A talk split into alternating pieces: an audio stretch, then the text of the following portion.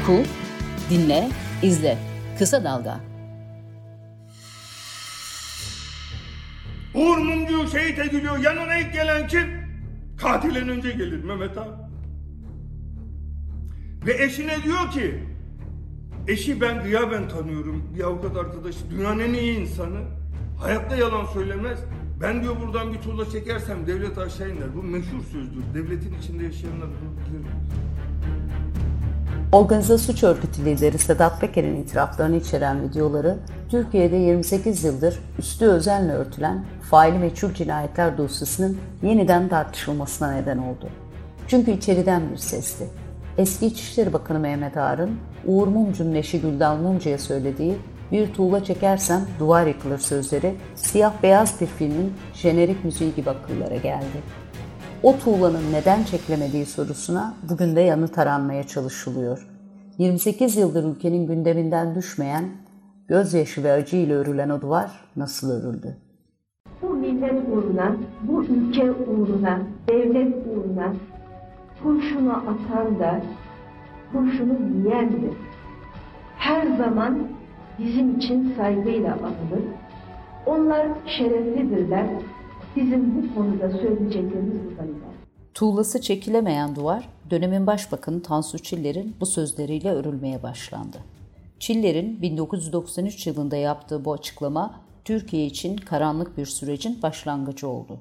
Bu açıklamanın ardından ülkede peş peşe siyasi cinayetler işlenmeye başlandı. Kısa sürede cinayetlerin aynı ekip tarafından ve aynı şekilde işlendiği anlaşıldı aslında. Yöntem aynıydı. Resmi görevliler tarafından sorgulanmak üzere kurbanlar gözaltına alınıyorlardı. Ancak kendilerinden bir daha haber alınamıyordu. Issız bir bölgede cesetleri bulunuyordu. Cesetler bazen Adapazarı, Hendek, Sapanca üçgeninde bir bölgede bulunuyor, bazen Ankara'nın bir ilçesindeki bir noktasına bırakılıyordu. bin dokuz yüz doksan dört yılında kaçırılarak öldürülen Savaş Buldan'ın eşi Pervin Buldan verdiği bir röportajda yıllar sonra kocasının kaçırılmasına ilişkin şunları paylaşıyordu. Ben eve gelmeyince kendisini cepten aradım, ulaşamadım. Arkadaşlarıyla birlikte oturduğunu söylemişti bana. Saat dört sıralarında aradım. Resepsiyondaki bayanın bana yaklaşık bir saat önce kapıda bekleyen polisler tarafından gözaltına alındığını söylemesiyle birlikte e, tabii ne olduğunu anlamaya çalıştık daha doğrusu. Oradaki görgü tanıkları, işte kapıda bekleyen taksi e, şoförleri ve e, personel, e, otelin personeli e, polisler tarafından gözaltına alındığını e, yaklaşık işte e, bir saat önce sekiz polis, ellerinde polis telsizi, çelik yelekli ve polis kimlikli sekiz kişi tarafından iki araca zorla bindirildiklerini ifade ettiler. E, araca binerken aralarında bir kargaşanın yaşandığını, e, Savaş'la birlikte iki arkadaşı e, Adnan Yıldırım ve Hacı Karay e, üçünü zorla araca bindirdiklerini, hatta Adnan Yıldırım'ın e, polisin burnuna bir yumruk attığını, polisin burnunun kırıldığını ifade ettiler. Daha sonra iki aracın hızla e, otelden uzaklaştığını söylediler. Bir gün e, kayıp kaldılar. Biz e, yaptığımız bütün e, başvurulara rağmen, e, girişimlere rağmen e, izlerine ulaşamadık. E, ertesi gün e, yani dört Haziran'da e, üç cenazenin e, daha doğrusu e, üç cesedin e, Bolu'nun Yığılca ilçesi Melençayı kenarında bir balıkçı tarafından bulunduğunu, bunun da e, oradaki yetkililere iletildiğini e, aileye haber vererek öğrendik. Kürt iş adamlarına yönelik işlenen cinayetlerin bir liste dahilinde işlendiği de hemen anlaşıldı. E, özellikle Kürtlere yönelik faili meçhul cinayetlerin yaşandığını biliyorduk. Eşimden önce öldürülen iş adamları da vardı. Behçet Can Türk, yine Mecit Baskın, Fevzi Aslan ve kardeşi gibi. Bunların öldürülmesiyle birlikte bir tedirginlik başlamıştı doğrusu. Çünkü yapılan açıklamalar, işte iş adamlarının listesi elimizde, bunlardan hesap soracağız gibi bir açıklama yapıldı dönemin başbakanı tarafından, Tansu Çiller tarafından. Eşimin aldığı bilgiye göre o listede kendi isminin de olduğunu öğrenmişti. Sanırım sıra bize geldi dediğini hatırlıyorum. bin dokuz yüz doksan üç bin dokuz yüz doksan altı yılları arasında on dokuz kişi kaçırılarak aynı şekilde öldürüldü. İşlenen cinayetlerin üzerine karanlık bir duvar örüldü. Yıllarca o duvardan kimsenin bir tuğla çekmeye niyeti de olmadı, cesareti de. Mağdur ailelerinin yaptıkları başvurularda yıllarca sonuçsuz kaldı. Ancak yıllar sonra iki bin on bir yılında tıpkı şimdi Sedat Peker gibi içeriden bir ses konuşmaya başladı. bin dokuz yüz doksan üç bin dokuz yüz doksan altı yılları arasında işlenen on dokuz faili meçhul cinayet hakkında demeçler veriyordu. Yargısız infazlar hakkında beyanlarda bulunuyordu. Hakim ve savcılara bildiklerimi anlatacağım, ifademi alın çağrısı yapıyordu. Neden konuştuğu anlaşılamayan o isim, Susurluk davasının da hükümlüsü olan özel harekatçı Ayhan Çarkın'dı. Öyle bir liste var zaten demedi mi? O zaman dönemin başbakanı zaten söylemişti. Bölücü örgütlere işte yardım yapan iş adamlarının e, listeleri elimdedir. Onlar da gereken cevabını görecektir. Bunun cevabını vermesi gerekenler zaten cevabını verirler. Verilen emirler yerine getirildi. Emir verenler kenara çekildi. Şimdi herkes korkuyor konuşmaya. Peki emirler neydi? E, bunun açıklanabilmesi için. Emirler, emirler infaz emirleri ne olacak işte? Adam öldürme emirleri, işte devletin varlığının, devletin işte bir yapılanmasının ol. Bu emirler resmi emirlerdi. Çarkı'nın bu itiraflarının ardından mağdur aileleri bir kez daha harekete geçti. Suç duyurularında bulundu. Çarkı'nın ifadelerini delil olarak gösterdiler. Yıllar önce yapılan şikayetler nedeniyle açılan ancak tozlu raflara kaldırılan dosyalar savcılar tarafından indirilmeye başlandı. Hayatım boyunca şu an hep babama o silah doğrultulduğuna, acaba hep aklına ben geldim mi? Ya Eren ne olur? Eren'e ne yapılır? Eren nasıl büyür? Ben olmasam Eren ne yapar diye düşündü mü diye geçirmekle geçiyor benim ömrüm. Eren Baskın babası kaçırılarak öldürüldüğünde henüz dört yaşındaydı. Babası Altındağ Nüfus Müdürü Abdülmecit Baskın, Ankara'nın gri havasında işlenen faili meçhul cinayetlerin ilk kurbanları arasındaydı. Daha sonra avukat olup babasının da öldürülmesinin sorgulandığı davada karayan Eren Baskın, Ayhan Çarkın'ın itirafları üzerine başlatılan soruşturmayı şöyle anlatıyor. iki bin on bir yılında daha henüz başka bir üniversitede okurken bir sabah annemin aramasıyla, işte kalk bir gazete al, gazetenin başlığına bak tarzındaki bir şeyle, yani bunun bizim çok daha dışımızdaydı ki biz zaten bu davanın zaman aşımına uğrayacağını düşünüyorduk. Ama bir gün bir gazete küpüründe baş sayfada işte Mehmet Ağar için işte soruşturma başlatıldı. Bu soruşturmada Mecit Baskın davası ile ilgili Ayhan Çarkın'ın vermiş olduğu ifadelerle alakalı olarak bazı tanıklıklarıyla yola çıkarak bir soruşturma başlatıldığı söylendi. Bu tabii ki şöyle gelişiyor bizde. Ben ilk elime aldığımda gazetede onunla birlikte, Ayhan Çarkın'la birlikte Mehmet Ağar'ın fotoğrafı, Tansu Çiller ve yanlarında öbür diğer özel harekat polisleri ve üstlerinden bir tanesinden bir e, kutucuk çıkartılmış ve Mecit Baskın'ı öldüren kişi olarak yazılmış.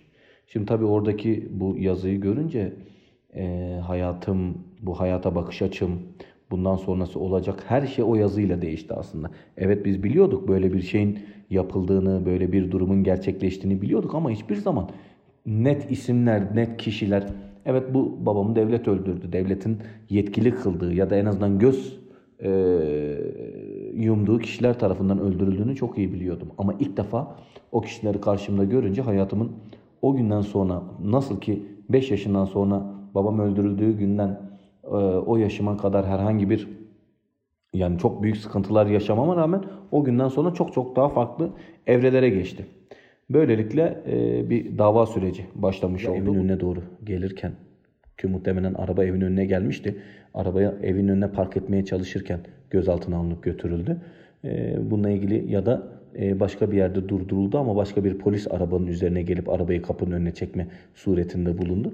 Bu iki durumdan biriydi. Biz bunu tam olarak hiçbir zaman bilemedik ama Ayhan Çarkın onu kendisinin iş yerinden çıktıktan sonra aldığını e, ortalama bir boyda olduğunu, çok nazik bir adam olduğunu, kapısının önüne gittiğini, kendisine emniyete gelmesi gerektiğini söyleyip e, öndeki e, minibüs tarzı arabaya bindirdiğini, o arabada Ercan Ersoy, e, Seyfettin Nap, Ziya Bandırmalıoğlu, e, Ayhan Özkan e, dörtlüsüne teslim ettiğini, kendisinin de e, Ayhan Yorulmaz'la beraber başka bir arabaya bindiğini, e, Kızılay'da bir tur attıktan sonra e, Emni, Ankara Emniyeti'ne gittiklerini, kapıda İbrahim Şahin'in onları karşıladığını ve İbrahim Şahin'in onlara "burada ne işiniz var, niye o grubun yanında değilsiniz" dediğini, o anda zaten öldürmüş olacaklarını anladığını, hatta ayaküstü emniyet müdürüyle tartıştıklarını, "yeter artık, ne kadar böyle olacak" dediğini, sonra onlarla buluşma mekanına gittiğinde de Mecit Baskın'ın yerde vurulup öldürüldüğünü, buna çok sinirlendiğini,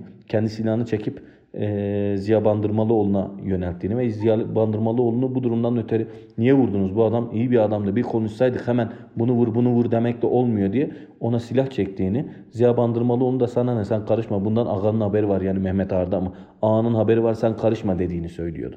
Yani bizim babamızın e, öldürülmesi tamamen böyle e, iğrenç, devletin koruma zırhına bürünmüş, e, aslına bakarsanız tek tek ele alsanız ne bilgi, ne birikimi, ne aydınlanması, ne hayata bakış açısıyla beş para etmeyecek insanların bir araya gelmesi ve silah zoruyla bir adamı kaçırıp götürüp ellerini kollarını bağlayıp kafasına silahla ateş etmekten kaynaklanan insanlar olduğunu görünce bir daha kahroldum.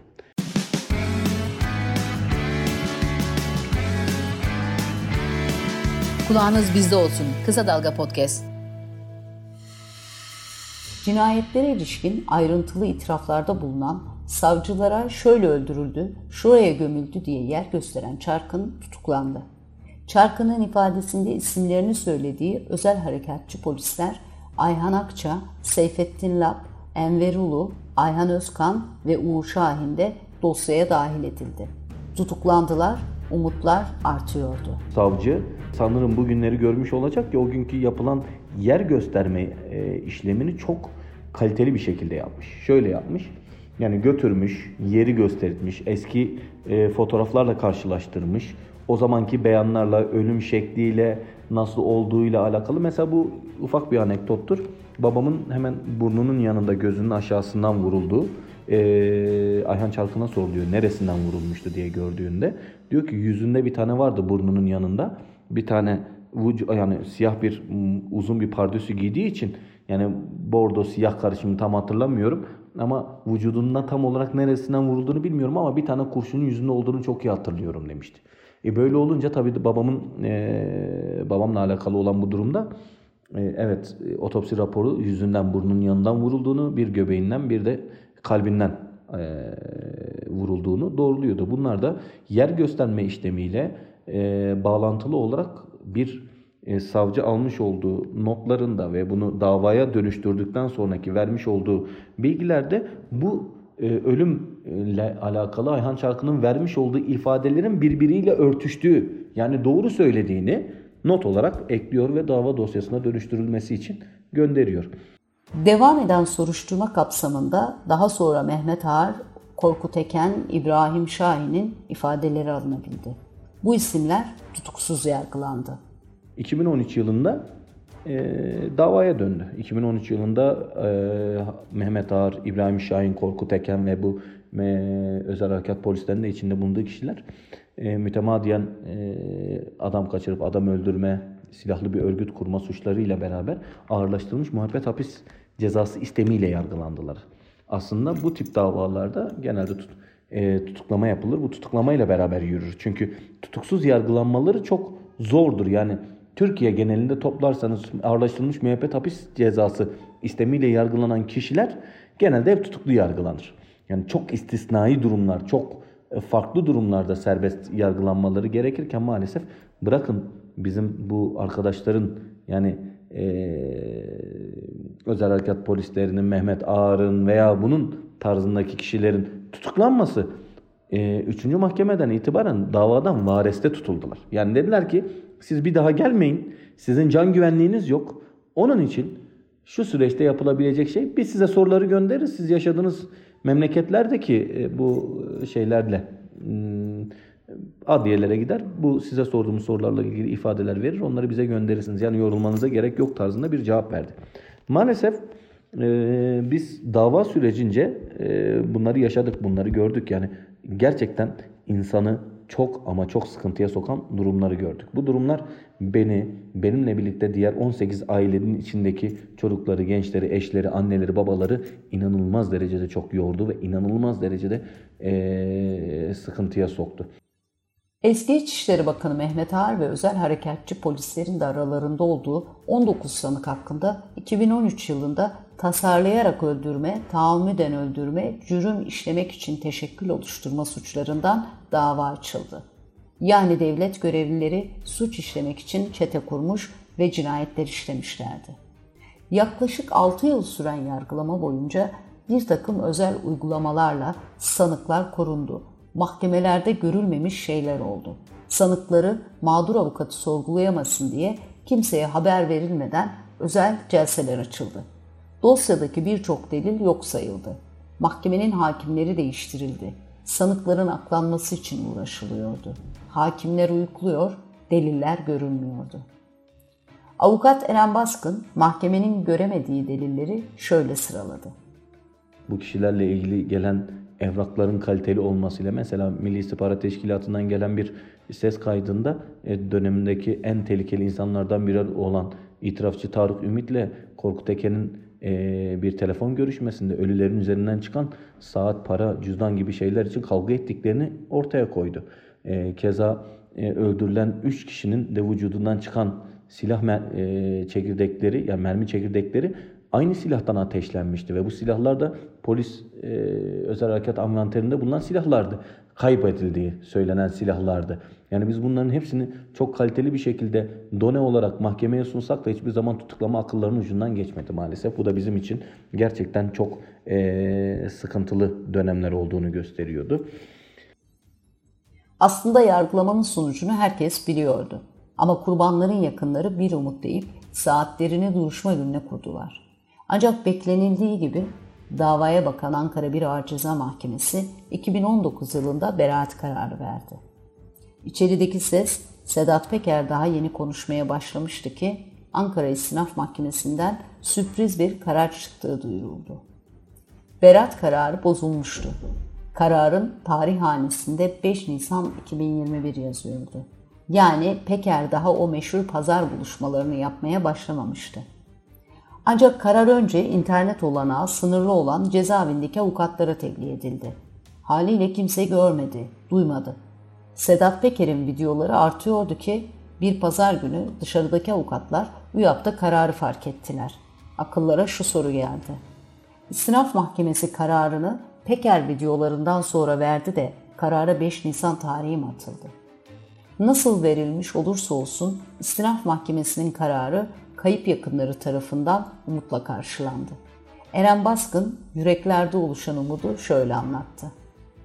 Benim adalete olan inancım her zaman tamdı. Her zaman bana dediler niye, ne bekliyorsun, ne olacak diye dediler ama ben son güne kadar da umudumu hep taşıdım. Dedim ki evet aksaktır, topaldır ama bir gün bir yerde mutlaka bu adalet topuzuyla tanışırlar diye düşündüm. Şu ana kadar bunu başaramadım ama bu başaramadığım anlamına gelmiyor. Mutlaka başaracağım bunu. Mutlaka bu insanların, kalanlarının ne zaman olursa olsun otuz, elli, kırk ne olursa olsun bu insanlardan, bu zihniyetten mutlaka hukuk önünde intikamımızı alacağız. Mutlaka bu insanların bu zihniyetlerini mahkum ettireceğiz. Bu benim hayata bakış açımdır. Eğer ben bu umudumu kaybedersem zaten e, ne mesleki hayatımda ne de farklı bir hayatta kendi yüzüme de bakamam. Eren Baskın, mafya lideri Sedat Peker'in açıklamalarıyla yaşanılan tartışmalardan rahatsızlık taşıdığını da söylüyor. Ben Sedat Peker'in açıklamalarıyla bu işin bu kadar gündem olması e, durumuna maalesef ki karşıyım. Şu anlamda karşıyım.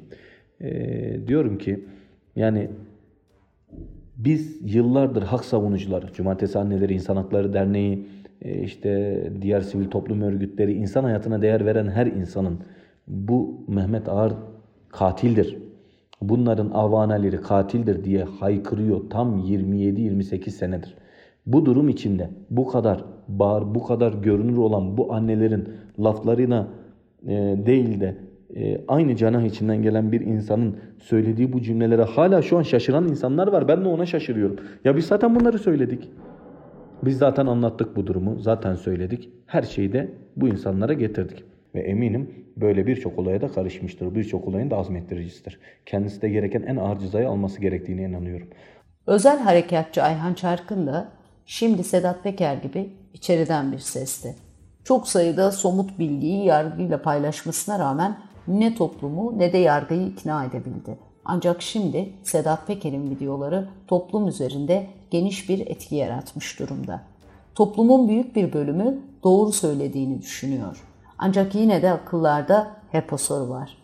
Bunlar anlatacak ve yine yargı susacak mı?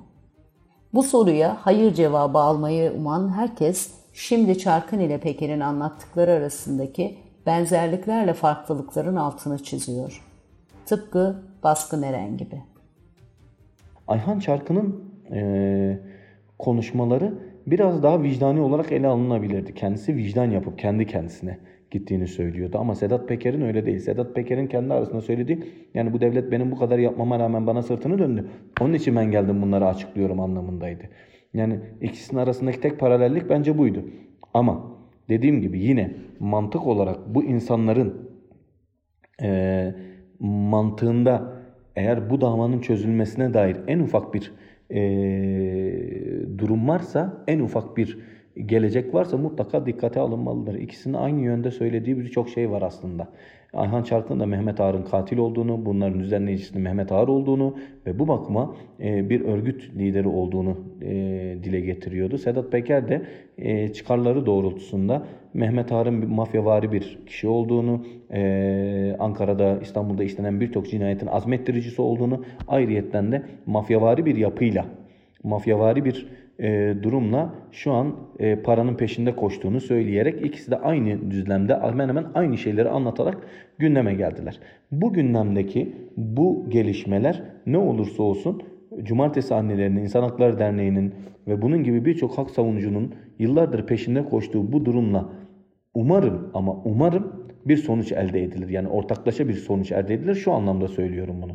Eğer bir acı dindirilecekse, Cemil Kırbay'ın yeri bulunacaksa, Murat Ee, Yıldız'ın yeri bulunacaksa, bu insanlarla alakalı olarak gelişmeler yaşanacaksa tabii ki önemlidir, önemli adımlardır.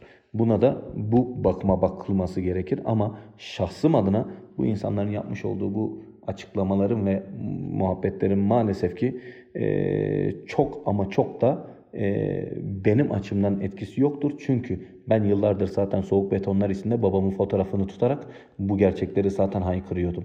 Eğer bunun magazinsel boyutunun peşine değil de insan hak savunucuların sesine biraz daha ses katılabilseydi bugün bunlara hiç gerek kalmadan yirmi yıl önce, zaten yirmi beş yıl önce bu adamlar mahkum edilebilirdi.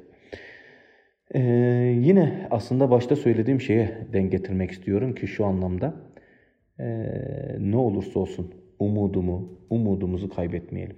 Umudumuzu kaybetmememiz lazım. Bir insan bir insanı öldürüp evine gidip çocuğunun başını okşayamaması lazım. Ne olursa bunun hukuk önünde, hukuki karşılığıyla mutlaka ama mutlaka karşılaşması lazım. Bu insanların hiçbirinin ama hiçbirinin niyeti vatanı kurtaralım, işte bu Kürtleri öldürelim de işte bu mesele bitsin tarzında değildi. Bunların tek ama tek amacı vardı. Tamamen para, şan, şöhret ve korkulan bir gelecek, yani korkun korku salan bir gelecek yaratma peşindeydiler ve maalesef bir dönem buna sebebiyet, yani e, ulaştılar. Bunu bu bakıma bir zaferi elde ettiler.